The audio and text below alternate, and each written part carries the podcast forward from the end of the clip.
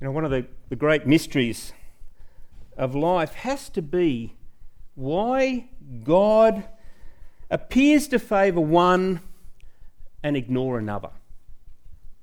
Why is it that one family seems to experience the blessing of God and another, when you look at everything that's happened to them over many years, you'd almost have to say there seems to be almost be a curse upon this, this family. Why does God allow one person to be healed and another to die? Why is one child born in Sydney, Australia, and another child is born into extreme poverty in a slum in India? Why does allow, God allow one person to be healed and another to die? There doesn't appear to be any difference between the way they, they live their lives, and, and yet that's the reality of what happens. One person is healed and another isn't. Oh, we, we really worked that through when, when uh, Craig Williams was diagnosed with brain cancer, the same week that my wife Louise was diagnosed with a brain tumour. And uh, Craig went through five years of, of what I can only imagine was a hellish existence where he was, he was there inside but couldn't, couldn't do anything else. And yet Louise was healed. You say, why? Why is that the way things have panned out? Well, today, as we continue our journey through this book of Acts, we're going to look at one of these rather unsettling situations which have confused believers for centuries, and I guess which still do. We're going to look at the story of the execution of James and the miraculous escape of Peter from prison. So let's turn in our Bibles to Acts chapter 12 and see what God has to say to us from His Word. Acts chapter 12, verse 1 says, About that time, King Herod Agrippa began to persecute some believers in the church. He had the apostle James, John's brother, killed with a sword. And when Herod saw how much this pleased the Jewish people, he also arrested Peter. Now, the name Herod seems to appear quite a few times throughout the, throughout the Bible. Now, you need to realise this is the same family but it's certainly not the same individual. Herod the Great murdered the baby boys of Bethlehem when he heard about the birth of Christ. Herod Antipas, he was, he was involved in Jesus' trial and he also had John the, he, John the Baptist beheaded. Um, but Herod Agrippa, grandson of Herod the Great, is who we're dealing with here. This Herod spent a number of years in Rome as a young man, basically being raised with, with two guys who would ultimately both end up becoming emperors of Rome. And as a result, Herod Agrippa was given an increasingly large territory to rule, and he was particularly keen to please the local Jewish authorities because that meant peace in his part of the world. So when he arrested the Apostle James and had him beheaded, he noticed that this really pleased the Jews. So he went and had another apostle, Peter, imprisoned. Herod had planned a very public trial and an execution of Peter. But he needed to wait for the Passover festival to finish, because that would have really upset the Jews if he did something during the Passover. So James became the first of the apostles to be martyred. He certainly wasn't the first Christian to be martyred, but he was the first of the, the disciples, the apostles, to be martyred. And during the, the week, I was thinking about James' death, and particularly in the light of Jesus' words found in Matthew 20. Do you remember the situation? James and John uh, with their mother, had asked for thrones. Now, it seems that James and John were probably first cousins of Jesus. So I can imagine why, you know, his aunt came and said, Hey, do you think, do you think that they might, when you come, when you rule on high, when you come into your, you know, your rule, do you think my boys could sit either side of you? Have a throne either side of you? Have a look at what Jesus said to them. Is Matthew 20, verse 22. But Jesus answered by saying to them, You don't know what you're asking. Are you able to drink from the bitter cup of suffering I'm about to drink? Oh, yes, they replied, We are able. And Jesus told them, You will indeed drink from my bitter cup, but I have no right to say who will sit on my right and on my left. My Father has prepared those places for the ones he has chosen. Jesus then went on to say, Whoever wants to be great must be the servant of all. And whoever wants to be first must become a slave. See, of course, James and John had no idea what they were asking for or saying, but they would eventually discover the high cost of winning a throne of glory. I just want to say to you this morning there's no glory without suffering. Ultimately, there's no lasting glory without suffering. Jesus calls us all to take up our cross and follow him into a life of suffering. And it's only there you will find true life. You know, people try to, to make that, that idea of taking up my cross, they try to make it into all sorts of things. But in the first century, when someone spoke about a cross, it meant one thing it meant brutal shame, embarrassment, disgrace, pain, suffering, death. That's what it meant when Jesus said, Take up your cross and follow me. Jesus said these words to his followers, followers. If anyone, any of you wants to be my follower, you must turn from your selfish ways. Take up your cross and follow me. If you try to hang on to your life, you will lose it. But if you give up your life for my sake, you will save it. That is hard teaching, isn't it? It really is. What did Jesus mean when he said, Take up your cross, if he wasn't referring to suffering? What did Jesus mean when he said to James and John, You will indeed drink from my bitter cup? Now, I don't want to zoom past this verse where we learn that James is martyred. It's easy to do that. I want us to pause and think about this because the scriptures wrap the words of Jesus when he made his prophetic statement about how James would die with words about suffering and service and becoming a slave. So I want to ask you this morning is there a movement in your life?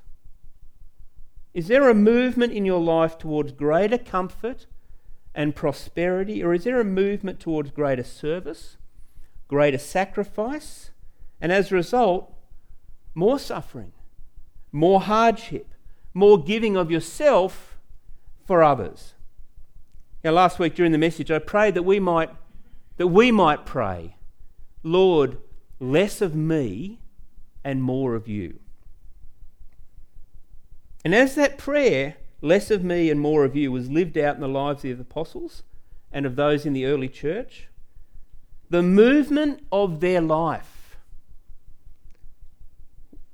was away from security.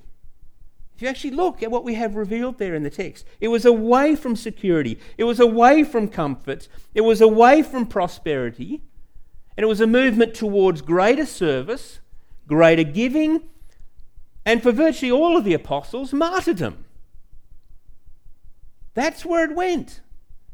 And as they did that, as they lived like that, people called them Christians because they lived like Christ. And time and time again, we read in the book of Acts. Meanwhile, the word of God continued to spread, and there were many new believers.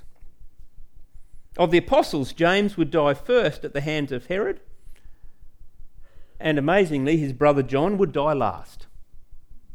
Kind of bookends. He would die last, exiled on the island of Patmos, Patmos, a prisoner of Rome. In my study, I came across a comment by Clement of Alexandria who lived in the second century. Now, we don't know if this is true. We don't know if this is true. We have no way of knowing, but we know that he wrote this about the death of James at the hand of Herod. Clement of Alexandria records that the man who betrayed James to Herod was so touched by his testimony during his trial that he gave his life to Christ and was subsequently condemned with James for being a Christ follower. And on the way to the execution, he asked James for forgiveness, and James replied, Be at peace. And they died together. Why did God allow James to die so early and his brother John to live on for so long? Why did God allow James to die and for Peter to then be miraculously freed, as we will read on about today? Well, the answer lies in the sovereignty of God.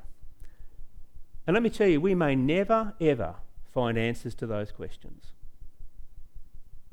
We might get a glimpse, but we won't find an answer to those questions until glory. And I don't even know then if we'll find an answer. I hope we do. But we can know this your days are numbered by the Lord. Your days are numbered by the Lord. For each of us, the Lord allots a particular number of days. And after that, there are no days left on this earth. So when somebody says, and we all feel it, don't we? We feel it when someone dies when they're 20 or when they're you know 35 we'll say oh his life was cut short his life was cut short and and you know it was so wrong but you know the word of god actually teaches us that no his life wasn't cut short there was no more days there were no more days for that person we read in job 14 these words this is job speaking to god and what's interesting is that this this book, the book of Job, is believed by scholars because of the ancient na- nature of the Hebrew that it's written in to be the earliest of all the text in the Bible. It might be easy to think, oh, but surely Genesis was before this. No, no. Think about it. Genesis wasn't written until after they left Egypt, because that's in Genesis. Now, this is, this is the oldest text that we have in the Bible. It says, You have decided the length of our lives. You know how many months we will live. And get the last bit.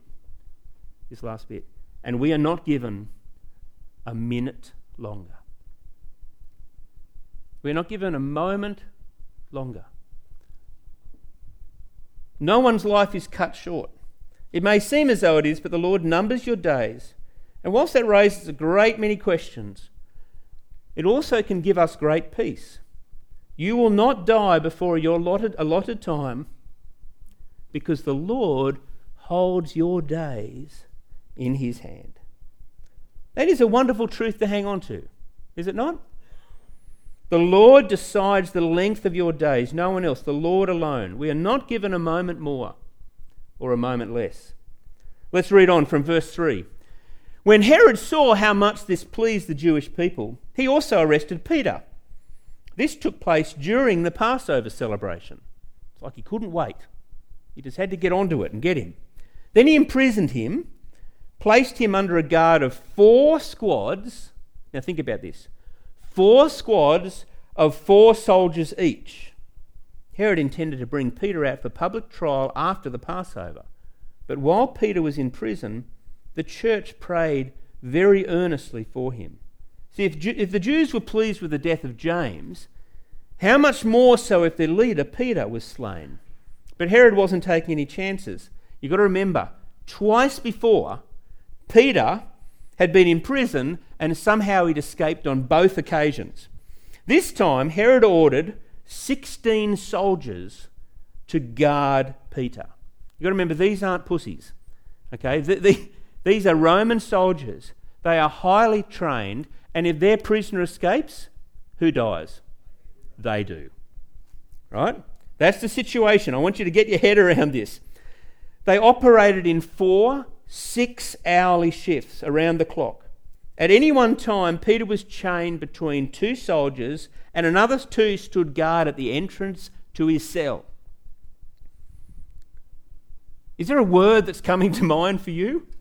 There is for me hopeless. Isn't there? I mean, you think about Peter's situation. At first glance, it would appear that Peter was without hope. His trial and execution seemed imminent, yet Peter, as we shall see, was at peace. You see, I think he'd learnt that lesson. I think he knew his days were numbered. He, he knew who held his future.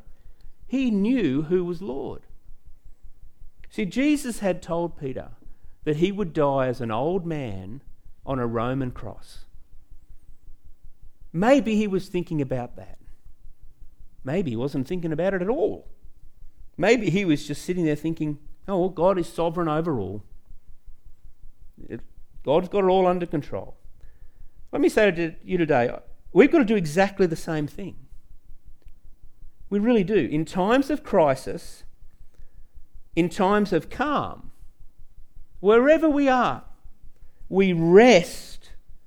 We do. We rest in the knowledge that God, not our circumstances, is in control. Let me say that to you today. Whatever you're going through, whatever is the big deal for you at the moment, because let's face it, that's what life is about, isn't it? It's kind of one, it almost comes in waves. It's one thing to deal with after another. Whatever you're going through, God is in control, not your circumstances. I want you to notice verse 5. Verse 5 is the turning point of this story. But the church prayed very earnestly for him, which I have to say I find quite remarkable. I mean, I, have no doubt the church prayed earnestly for James in the days before. Their prayers were not answered, I guess, as they would have liked. James died, Herod had him killed. When Peter was imprisoned, how did the church react? Well, they gathered for prayer and they prayed earnestly. Now, I want you to notice the Greek word that, that Luke chooses to use here is this word ektenos. It means they prayed without ceasing, intently, fervently, and it comes from a root verb which means to stretch out your hand with every muscle straining. Now, I want to show a photo of a runner you know, running the 100 metres and they're just stretching at the end to get over the line. And the name of the painting was Ektenos. It's a great image, isn't it? Straining with every part of their being. You know, I think sometimes when we get together for prayer, people will say things like, "Oh, I really love this time. It's so it's so kind of gentle and quiet and I can just rest in this lovely time of prayer." Prayer often is not like that. When Jesus prayed earnestly on the night that he was betrayed, he was so stressed about what was happening that it says he was sweating blood. His capillaries were bursting. He was sweating blood as he prayed. God, there's got to be another way. Please. There's got to be another way. And I think it was like that. Like they were straining every muscle. God, James has just been killed. Surely we're not going to lose Peter as well. Ektenos, they were straining with everything they had. They weren't mucking around, they were straining in prayer. And they believed so completely in the power of God, in the power of prayer, that they gave it all they had, knowing that God may well allow Peter to die, as James had. But they prayed anyway. Let me say to today, in times of crisis, when we wonder what to do, the answer is always pray.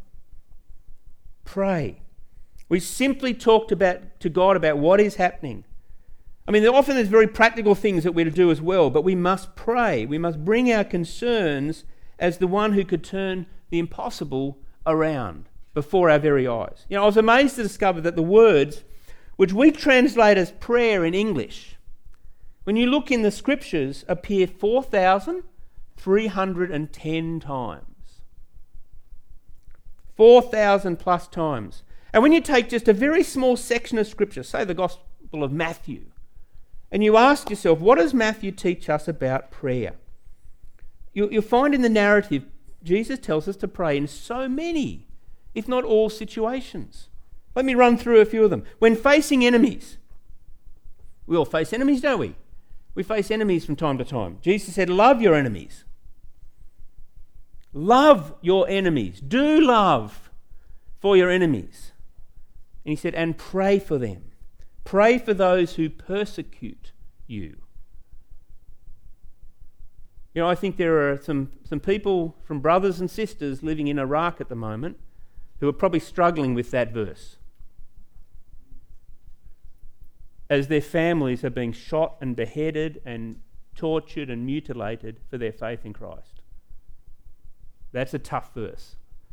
Love your enemies and pray for them. When facing sickness, Jesus prayed for the sick and they were healed. When facing a lost world desperately in need of the grace of God, Jesus said, Pray earnestly to the Lord of the harvest to send out labourers into the harvest. When Jesus was overwrought with tiredness, he went off alone and prayed. When Jesus hung out with a whole bunch of little kids which seemed to be quite often because it seemed to really irritate the disciples. He prayed for them and bless them. When they were in need, Jesus said, Ask your heavenly Father. He knows what you need, and He always gives good gifts. When Jesus was speaking about the hardship of the end times, He said, Pray that it will not be in the middle of winter. And when Jesus was facing the, the greatest challenge of his life, his impending arrest, trial, and, confu- uh, and, and crucifixion, as I said, he went into a quiet place and prayed. And that's just the incidents from Matthew's Gospel. There are 4,000 other verses I could point you to. Is it any wonder that Paul wrote to the Thessalonians, Rejoice always? Rejoice. Be thankful.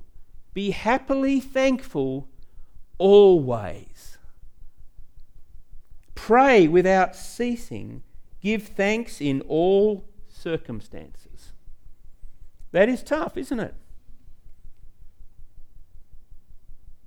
When suddenly one of our family members is struck down with cancer. Very hard, isn't it, to say, Lord, I thank you for this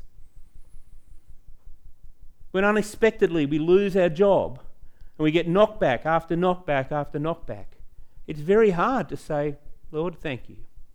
As I've said to you many times over the years, in those circumstances, you have a choice. Will I be a victim or will I be a student? Will I say, Lord, what are you teaching me in this? I'm going to thank you for this hardness, this hardship, these hard times. What are you teaching me here? When the church faced a crisis, when their leader Peter was imprisoned and facing execution, the church prayed. Let me read to you the story from God's word. It won't be up on the screen. The night before Peter was to be placed on trial, he was asleep, fastened with two chains between two soldiers. Others stood guard at the prison gate. Suddenly there was a bright light in the cell and an angel of the Lord stood before Peter. The angel struck him on the side to awaken him and said, Quick, get up! And the chains fell off his wrists. Then the angel told him, Get dressed and put on your sandals. And he said, Now put on your coat and follow me. The angel ordered. So Peter left the cell, following the angel. But all the time he thought it was a vision. He didn't realize it was actually happening. They passed the first and second guard posts and came to the iron gate leading to the city. And this opened for them all by itself. So they passed through and started walking down the street, and then the angel suddenly left him. Peter finally came to his senses. That's really true, he said. The Lord has sent his angel and saved me from Herod and from what the Jewish leaders had planned to do to me. And when he realized this, he went to the home of Mary, the mother of John Mark, where there were many gathered for prayer. He knocked at the door in the gate, and a servant girl named Rhoda came to open it. And when she recognized Peter's voice, she was so overjoyed that instead of opening the door, she ran back inside and told everyone, Peter's standing at the door. I love that about the Bible. I love that. You read the other religious texts out there, and everything's miraculous. This is so earthy, isn't it? This is so real. I mean, why on earth didn't the angel just go, Shazam. And Peter goes, boop, and appears here. I mean, you think about the story. The angel's tapping him, wake up, mate, wake up. Quick. Quick. As though the angel has to rush. Quick.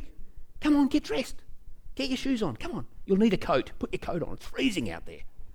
I mean, it's so earthy. And then they come to the door. Isn't it just typical of a, a young girl? to be so excited that she comes to the door, goes, and runs off. Peter's at the door. Peter's out there going, just open the door, for goodness sake. Anyway, at dawn, there was a great. Oh, meanwhile, Peter's knocking, and when they opened the door and saw him, they were amazed. He motioned for them to quiet down. He told them how the Lord had led them out of prison. Tell James and the other brothers what happened, he said, and then he went to another place. At dawn, there was a great commotion among the soldiers about what had happened to Peter. Herod Agrippa ordered a thorough search for him, and when he couldn't be found, Herod interrogated the guards and sentenced them to death. And afterward, Herod left Judea to stay in Caesarea for a while. Now, Herod was very angry with the people of Tyre and Sidon, So they sent a delegation to make peace with him because their cities were dependent upon Herod's country for food. The delegates, delegates won the support of Blastus, Herod's personal assistant, and an appointment with Herod was granted. And when the day arrived, Herod put on his royal robes, sat on his throne, and made a speech to them. The people gave a great ovation, shouting, It's the voice of a God, not a man. And instantly an angel of the Lord struck Herod with a sickness because he accepted the people's worship instead of giving the glory to God. So he was consumed with worms and died. Meanwhile, the word of God continued to spread, and there were many new believers. I don't know if you've thought much about angels. For many people, they have no trouble in believing that angels did exist and did all the things written about in the scriptures. But when you ask them about whether angels are around today and whether they operate today and do anything, they're not kind of sure. They really can't imagine angels interacting with people in the 21st century as they did in Bible times. Know, the prophet Zechariah had some questions about angels. One night on the 15th of February, the text tells us that, it was on the 15th of February, that's what it says. He had a vision. In the vision, he saw a number of men on horses, and he asked, What are these, my Lord? And the angel was, who was talking with him answered, I will show you what they are. Then the man standing among the myrtle trees explained, They are the ones the Lord has sent to go throughout all the earth. Angels. Their name means messenger. They are sent as a guard to surround and defend all who fear the Lord. That's what it says in Psalm 34. And there are heaps of them. There are heaps of them. In Revelation, the Apostle John writes he saw and he heard the voices of, and I quote, thousands and millions of angels around the throne.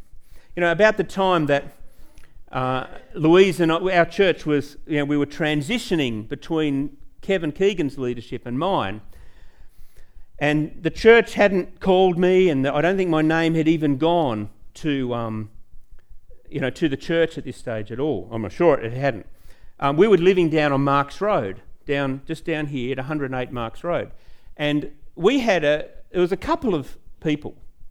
There was one guy who was over the road, and we had another man who uh, I didn't recognise, but they actually stood outside the house in the early hours of, our, of the morning, yelling and screaming at us and abusing the pastor of that church up the road and just hurling abuse. And I won't go into all the details about what happened, but um, God did some amazing things. And this, um, this guy, who was clearly demonized, he reached up and he grabbed this quite a big branch on the tree and he just ripped it off in anger. And we thought he had a gun and you know, we, we were under the bed hiding and we'd rung the police and everything. And uh, anyway, it turned out it was very spiritual because I, I just said quietly from the lounge room, I, I'd snuck out to the lounge room and looking over the lounge, looking through the Venetians, and I thought this is spiritual. And I quietly said, I didn't yell it out, I said, In the name of Jesus, sit down. And it was like something just went whack like that in his chest and he flew backwards and landed on his bum on the road. And so I just thought, man, this is spiritual, and I just w- went out. When I got out there, he'd gone. And Louise is at the window of our bedroom. I said, Where'd he go? And she goes, Oh, he went down the side of the house. And he just disappeared. And then suddenly, this bloke, who had been a raving madman a minute before, walked up past me with a briefcase like this as though he didn't even see me, and he walked down the street. And anyway, then the cops pull up. And I went, he's down there at the park, this guy. Anyway, the next day, because we've had kind of things like this happen over the years, I thought, no, what we're going to do is the Bible talks about angels protecting our property, and we are the legal leaseholders of this. We don't own this property, but we are the legal tenants. So I walked the boundary quietly. I didn't make a big deal of it. I just walked the boundary and I prayed, God, would you just put angels to protect this boundary? And the next night, auto bins are out, right? And we hear this noise coming down the street. And there's four or five guys coming down the street and they're tipping over every auto bin out on the street. And I thought, oh, it's going to be a mess to clean up. And we're looking at them out the window, and they came to the corner of our property. And four, or five of these guys, a group of them, just went. They walked across the road, tipped the bin over over the road, walked down, came back, and walked down the street. I thought, my goodness. There were angels guarding our property that night. I really believe this. I, I've seen it. I saw it happen there. There was another time when, long before we were married, I was on my P's. And you know that stage where you, you get your P's and every green light is the start of a race. You know, Josh knows what I'm talking about. no, you don't. I'm sure you wouldn't know. But you know, when you're sitting there, it's just this subtle little. Um, in my car, it was kind of. Um, um. But we're sitting there. Now, for those who know Sydney, this is Eastern Valley Way as it comes up just above Roseville Bridge, the Ringa Expressway there. We're sitting there at the lights. Louise is in the car, and there's this guy next to me, and I'm just, just looking at the lights. And the light goes green, where I would normally ah, just drop the clutch and take off. And it was in that moment, I can only describe it, it was like this blanket just came on me, and I couldn't move. And I just was sitting there, and this big semi trailer went through the red light. And I just thought, wow, that felt like someone stopped me driving forward then. Because I, I was not looking. And there was no reason why I would delay, because I was waiting to go. And I think, gee, if we'd gone, bam, that truck would have hit us, and you'd have no one playing in your band or standing up here talking to you.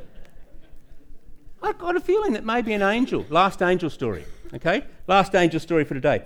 One night when we were living on 25 acres before we came here out at Hartley, you know, it's a really lonely kind of dark place. I'm out there and the older kids were at their grandparents and Louise was working late and Geordie was home on his own. And Geordie was a little baby and he's, he was in lying on our bed, in the middle of our bed, and I'm out in the lounge room reading or something. And then I hear this noise, and Geordie is screaming his head off. I've never heard him ever be like this. It was like he was being eaten. He was screaming, and I came into the room, and I've kind of sadly had some experience with demons in the past where you just come in, you just can feel this evil presence. And I did what I've always done, which is just straight away pray and tell this demon to get out in the name of Jesus. And Geordie suddenly just, he's, he's just, you know, he's still asleep, but he's just screaming and he's just calming down as a little baby. So I'm sitting on the bed with my right hand on Geordie, just praying for him. And I suddenly become aware that there's a man in the room sitting on the other side of the bed. And he's got his left hand on Geordie. And he's big. I mean, he was 30% bigger than me big guy. And I'm sitting there on the bed going, and this, he's muscular, he's just, just sitting there like that. And it's just, I didn't hear it, but it was just in my head. This word just went, that's Jordan's angel. And Geordie's just, oh, he's at peace. And I naively and stupidly went to put my hand on him and he disappeared like that. We don't see them very often. But every now and then something happens and you think, yeah, no, angels. They are a gift from God. The point is, I have no doubt that angels are very real and active from my own experience. But don't believe something because someone tells you. Don't, don't believe something because of someone's experience. Don't ever do that. Believe something because God's word says it. I've included in your bulletin, or not, not actually on your seat, this little thing. I just put this together from um, J.I. Packer's Concise Theology. Right? There's just some good stuff in there about what the Bible says about angels. So I would encourage you to take that home, and if you're thinking, gee, what, what can I do to just learn some stuff from God's Word? Just go through it. I mean, you could maybe do it in your Bible study group. Just spend an evening looking up the verses. You'll find it very encouraging just to say, what does the Bible say about, about angels? Believe something because God's Word says it. Right? The same angels who surrounded and protected Peter and Paul and all of the brothers and sisters of the Lord who came before us surround and protect us as well. Rejoice in that. There's nothing to fear in that. Rest. Rest in that. So let's do a quick little sum up for today. Number one, Jesus calls us to take up our cross and follow him into a life of suffering. And it's only there we'll tr- find true life. And we just need to ask is there a movement in my life towards more comfort and prosperity, or is there a movement towards greater server, service, greater sacrifice, and as a result, more suffering, more hardship, more challenge, more giving of yourself for others? And is the overarching prayer of your life less of me and more of you? Number two, the Lord has numbered your days on this earth. You are not given a moment more or a moment less. Rest in that. Take comfort in that. Rejoice in that. Know the Lord holds your life safe in the palm of his hand. Number three, in times of crisis, when we wonder what we're to do, the answer is always pray. You do other things as well. Go up to the emergency department if you've got chest pain. Go and get your antibiotics. Pray. Pray, pray, pray, pray, pray. The overwhelming teaching of the scriptures is that prayer is the single most powerful force in the hands of people. Jesus' death and resurrection has opened the way for us to God. There's now no barrier between us and God because our sin has been dealt with. Prayer is a great mystery. It really is. Yet God commands us to pray, and for some reason, God is moved by our prayers. And finally, angels surround us. They are sent by God to guard and protect us. They watch us, and at times, God sends them to speak with us. We can rest in that truth as well. We can rejoice in that. And I believe there's great peace for us in that truth. Let's pray together. Lord, we're aware today that there are many people in our church family here who are going through difficult trials at the moment. Lord, we continue to pray for those people and that you would stand with them, that you would move them through what can appear to be a valley of the shadow of death, that you will move them through that valley in your time. Lord, I pray very specifically that you would make them aware that it's actually you who is walking with them, carrying them through this dark place. Lord, I pray for relief, that you would relieve the suffering, that you would bring them through it, that you would be their strength, and you would encourage them. And in the midst of the darkness, that you would be the one who provides a supernatural peace, a peace that doesn't make sense in the midst of what we're going through. Lord, I thank you for this wonderful narration, this story of, of what happened so long ago to just a group of your followers and how you miraculously saved Peter. May that story be an encouragement to us. And Lord, I pray as we try to live in the tension of not really knowing why you do one thing and not another at times. But Lord, we rest in your sovereignty. Lord, I pray a blessing upon everyone here today. In Jesus' name. Amen.